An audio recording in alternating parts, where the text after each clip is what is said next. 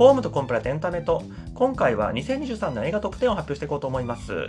このポッドキャスト、まあ一応は映画系にも分類されるのかなというふうに思いつつ、ただ私普段はその中の法律描写とかそういう細かい足取りの話ばっかりしていて、別に自分自身その映画を見る目というかそういう批評的な目線があるみたいなことは思ってないんですが、ただまあ一応人並みにはそれなりに見てるんでトップじゅうを発表してもいいだろうということで、これからお話していこうかなというふうに思ってるんですが、一応まず前提としましては、まあ、基本的にはにせんにじゅうさんねん中に公開した映画を対象としようと思ってるんですけども、えー、と昨年は、えー、と前回もこの企画やってるんですが、映画館でごじゅっぽんぐらい見て、配信入れたらにひゃっぽんぐらい見たのかなって話をしてるかと思うんですけども、今年というか、えー、とこれすでに撮ってるのにせんにじゅうよねんなので去年なんですけど、えー、と去年はちょっと例年より良くて映画館で見たのがななじゅっぽんぐらいで、ただ配信で見た分はまあ足してもひゃくごじゅっぽんぐらいかなって感じですね。去年はちょっとゲームとかドラマとかその映画じゃないエンタメに時間使った期間が例年よりちょっと多かったので、ちょっと少ないかなって感じです。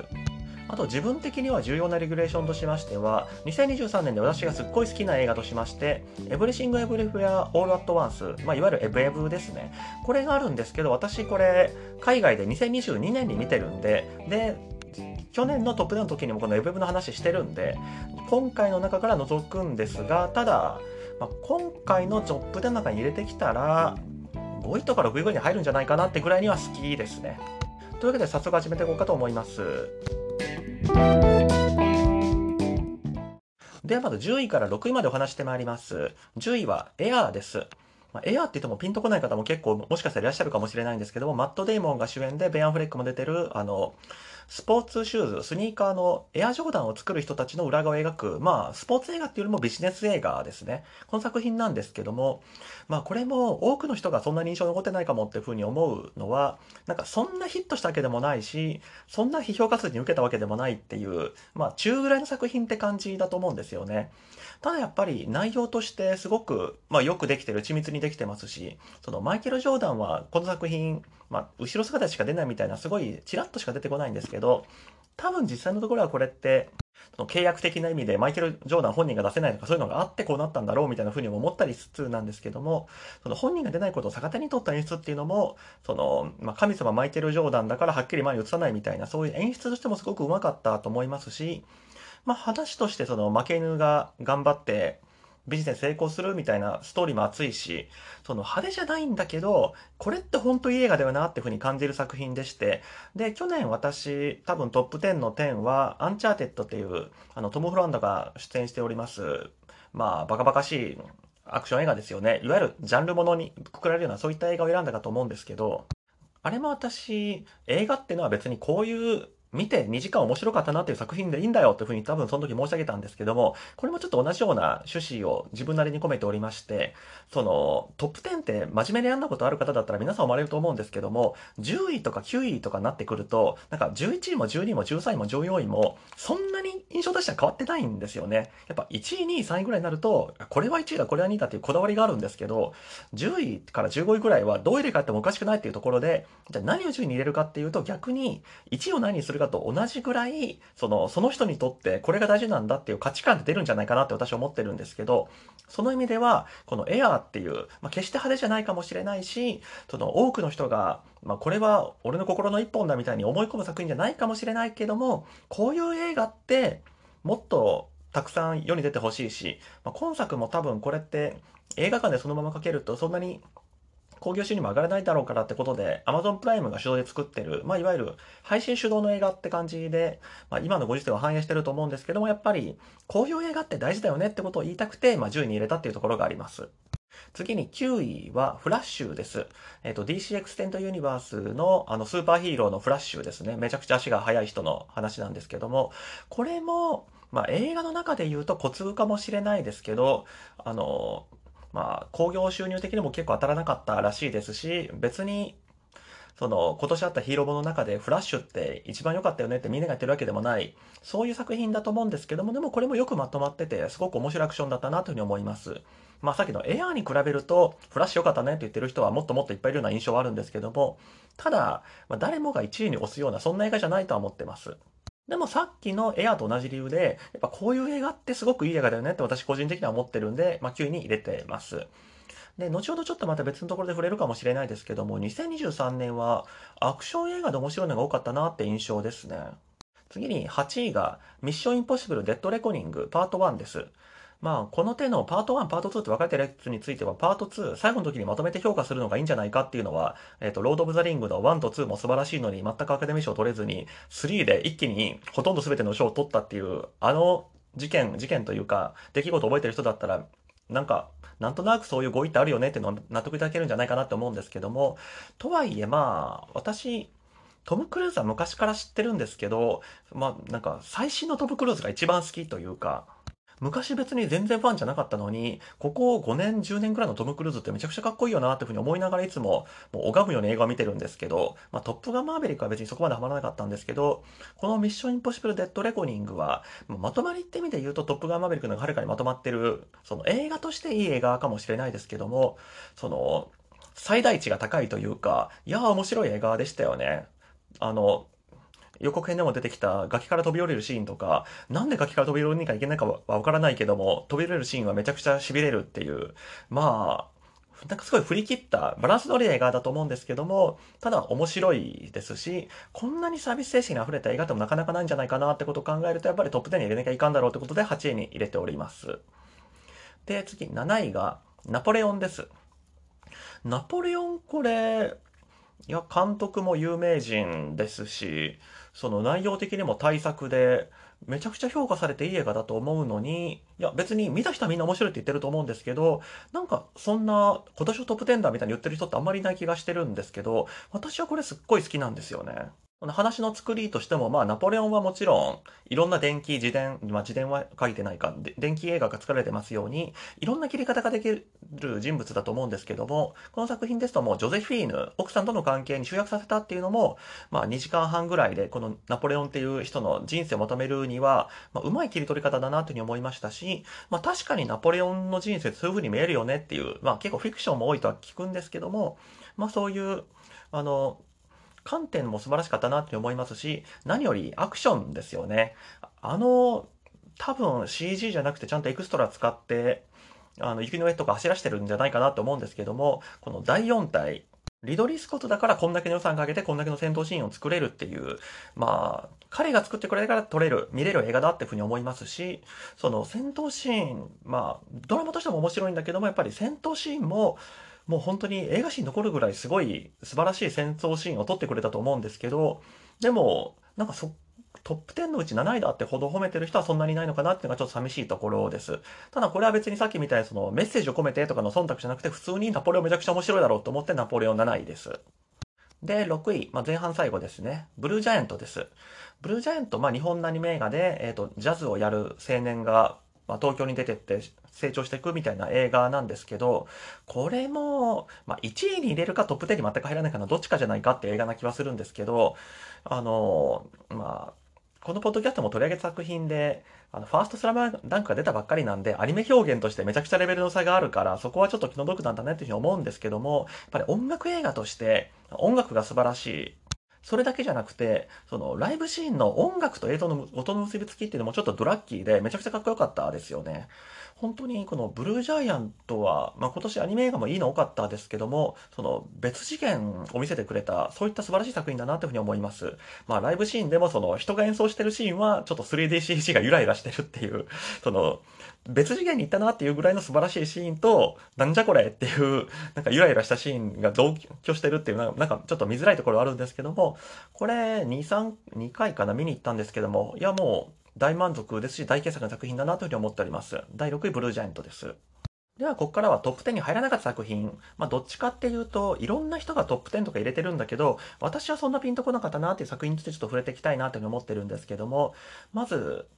バビロンと逆転のトライアングル、まあ、バビロンはそんなに言ってる人いないかもしれないですけども、逆転のトライアングルはいちいに入れる人も結構いるかと思うんですけど、これは結構私トップじゅうに入れるかどうか迷ったんだけど、まあもっと小難しくない簡単なやつで面白いのいっぱいあるよねってことで外したっていうだけで、トップじゅう級にどっちも好きだなって感じです。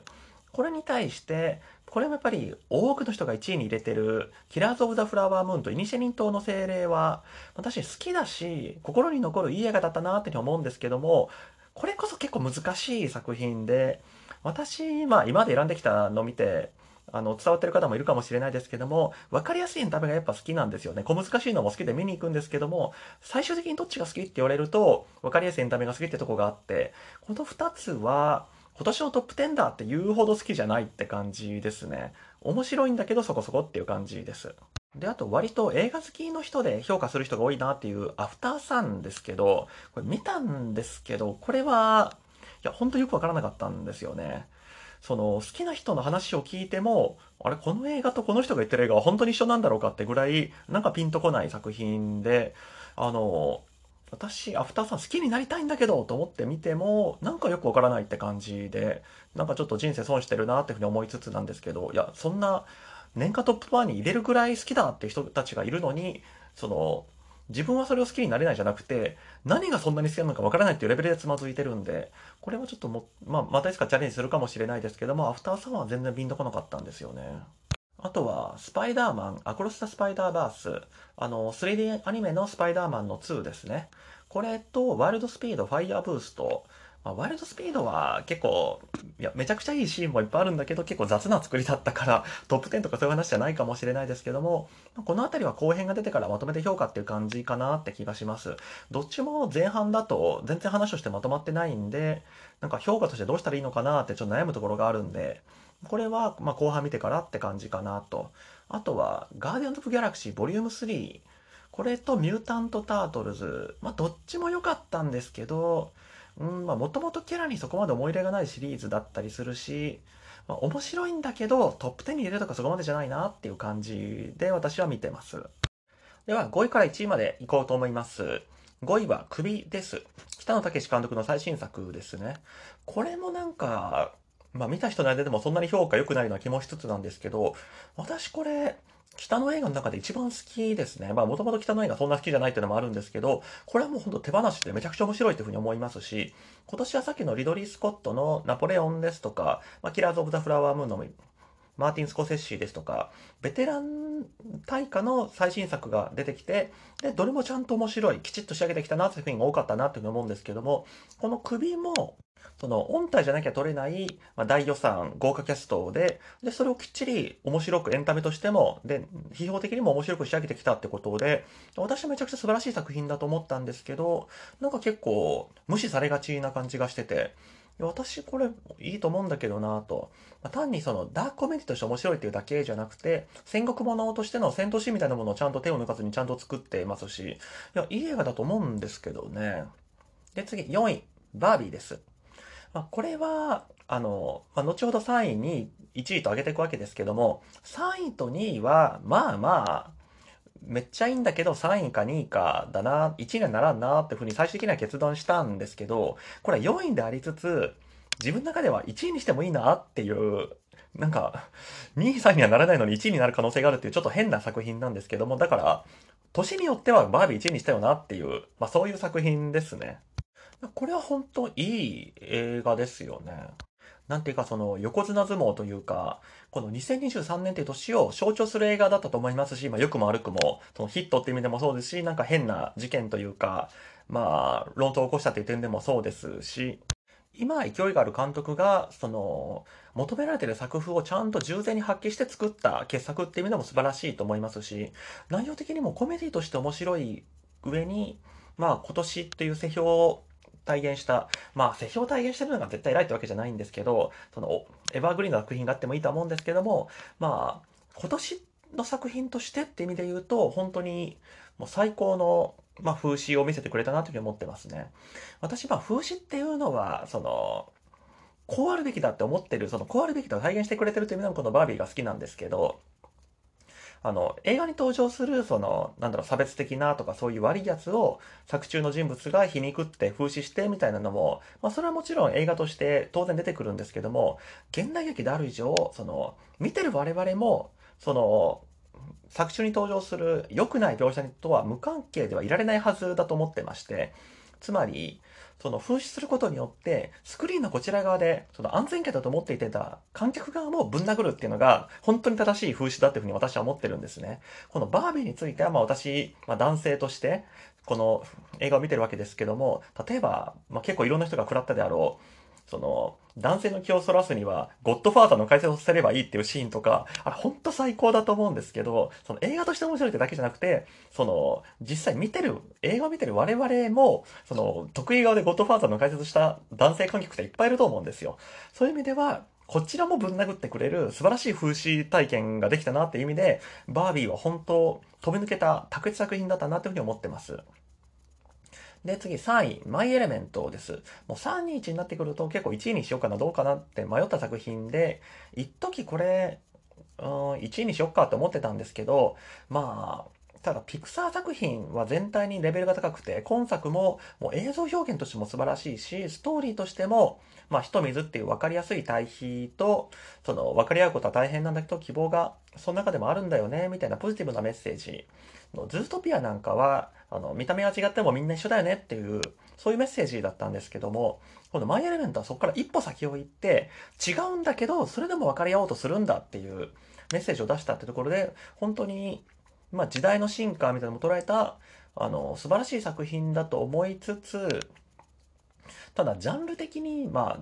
ドラマ、人間ドラマとして見るのか、ね、恋愛ものとして見るのかって考えたときに、うー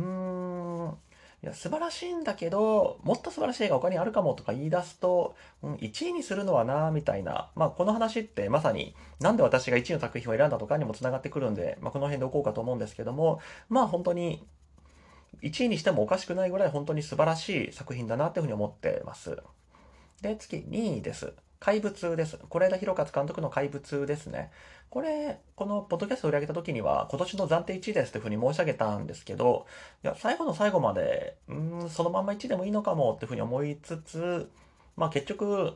えっと、この作品への評価自体は変わってないんだけども、あの、いちい取った作品が素晴らしすぎたんで、そっちに譲ったって感じで、うん、上半期の時点でこれいちいかもって言ったこと自体は全然間違ってなかったと思うんですけど、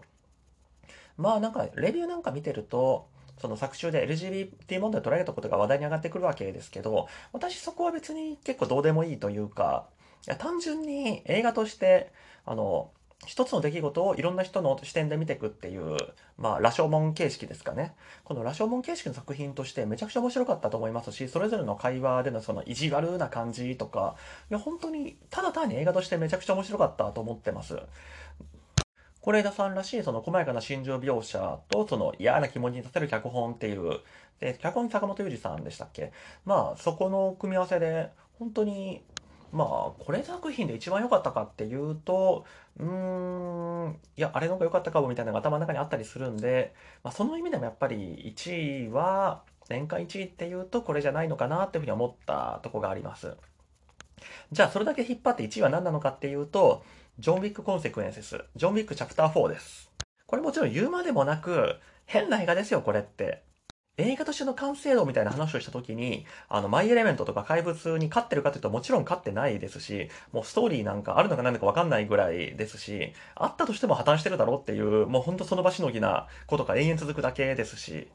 ただ、やっぱりアクションがほんと素晴らしいですよね。もう今まで見たことないアクションがこの長い時間ずっと続くっていうもう天国のような時間ですし。で、この、えーと、映画はポッドキャストで以前私この番組に取り上げてますので、その時結構話したんですけども、そのアクションの内容っていうのも、まあいろんな手法で見せてくる。で、その手法っていうのも、例えばチャンバラだったり、西部劇だったり、なんか エフピーエス っぽいものだったり、その、過去にあるアクション映画っていうのを全部踏まえた、まあ、映画に限らずアクションものっていうのを全部踏まえた上で、自分がさらにそれをまあ超えていくのか、継いでいくってことなのかわからないですけども、そういうメッセージを感じたっていうのもあって、本当にそのアクションが好きなんだなっていうのが伝わってくる映画でしたし、そのさっきの怪物は、是枝映画で一番好きじゃないかもしれないかもとか、マイ・エレメントは恋愛映画、ドラマ映画でもっといいのがあるかもっていうふうに思ってる中で、私このジョンツ、ウィック・コンセクエンセスチャプターフォーは、いや、過去に存在する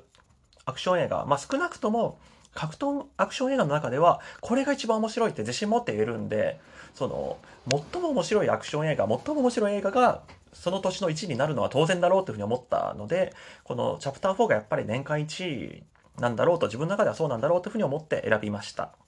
じゃあ最後おまけで、ワースト映画なんですけども、ザ・クリエイターです。ギャリス・エドワーズ監督のアクション映画なんですけども、まあ、どういう内容かっていうと予告で見られた方もいるかもしれないですけども、なんか耳のところがちょっと穴が開いた、なんかアジア系のなんかご、ろくさいぐらいの女の子が、実はこの子は世界の運命を変える エーアイ なんだって言って、主人公がその女の子を連れて逃げるっていう、なんか自分で言ってても何言ってるかわからない話なんですけど、まあ本当そういう内容なんですよ。結構変わった世界観というか、まあそういう独特な世界観なんですけども、ただどう見ても、スター・ウォーズとブレードランナーを足してにで割った作品だよねっていう感じとか、ストーリーも、まあ別にアジアの観客狙ってアジアを多く出してもいいんでしょうけど、ただアジアのどこなのっていうのもよくわからない、なんか中途半端な作りだなっていうところもあったりして、なんか何もかもが中途半端というか、何もかもが何したいのこれっていうところばっかりで、で、もちろん、あの、ザ・クリエイターにもつまんない映画世の中いっぱいあるわけですし、なんなら真ん中に線引いたらザ・クリエイターは多分真ん中で上なんでしょうけど、またギャレス・エドワーズ監督自体は結構好きだったりするし、こんだけ予算かけて、こんなわけのわかんないものを作ってどうするのっていうそういう怒りが湧いてくる映画って意味で、今年ワーストはこれかなっていうふうに思ってます。最初から低予算とか、あの、最初から延期ができない役者集めてこの程度のみたいな話は全然いいと思うんですけど、ただ、まあこれ渡辺謙なんかも出てるんですけど、本当なんで出てきたのっていう、どうでもいい役で出てくるんですよね。そしてこの監督の中のフィルモグラフィー、今後の功績としても、ああ、そんなあったねって言われるんだろうなってことを考えると、いや、本当作んなきゃよかった映画じゃないかなっていうふうに思いますね。いや、これ、ザ・クリエイターがワーストです。はい。というわけで今回この辺りで終わろうかと思います。ご清聴どうもありがとうございました。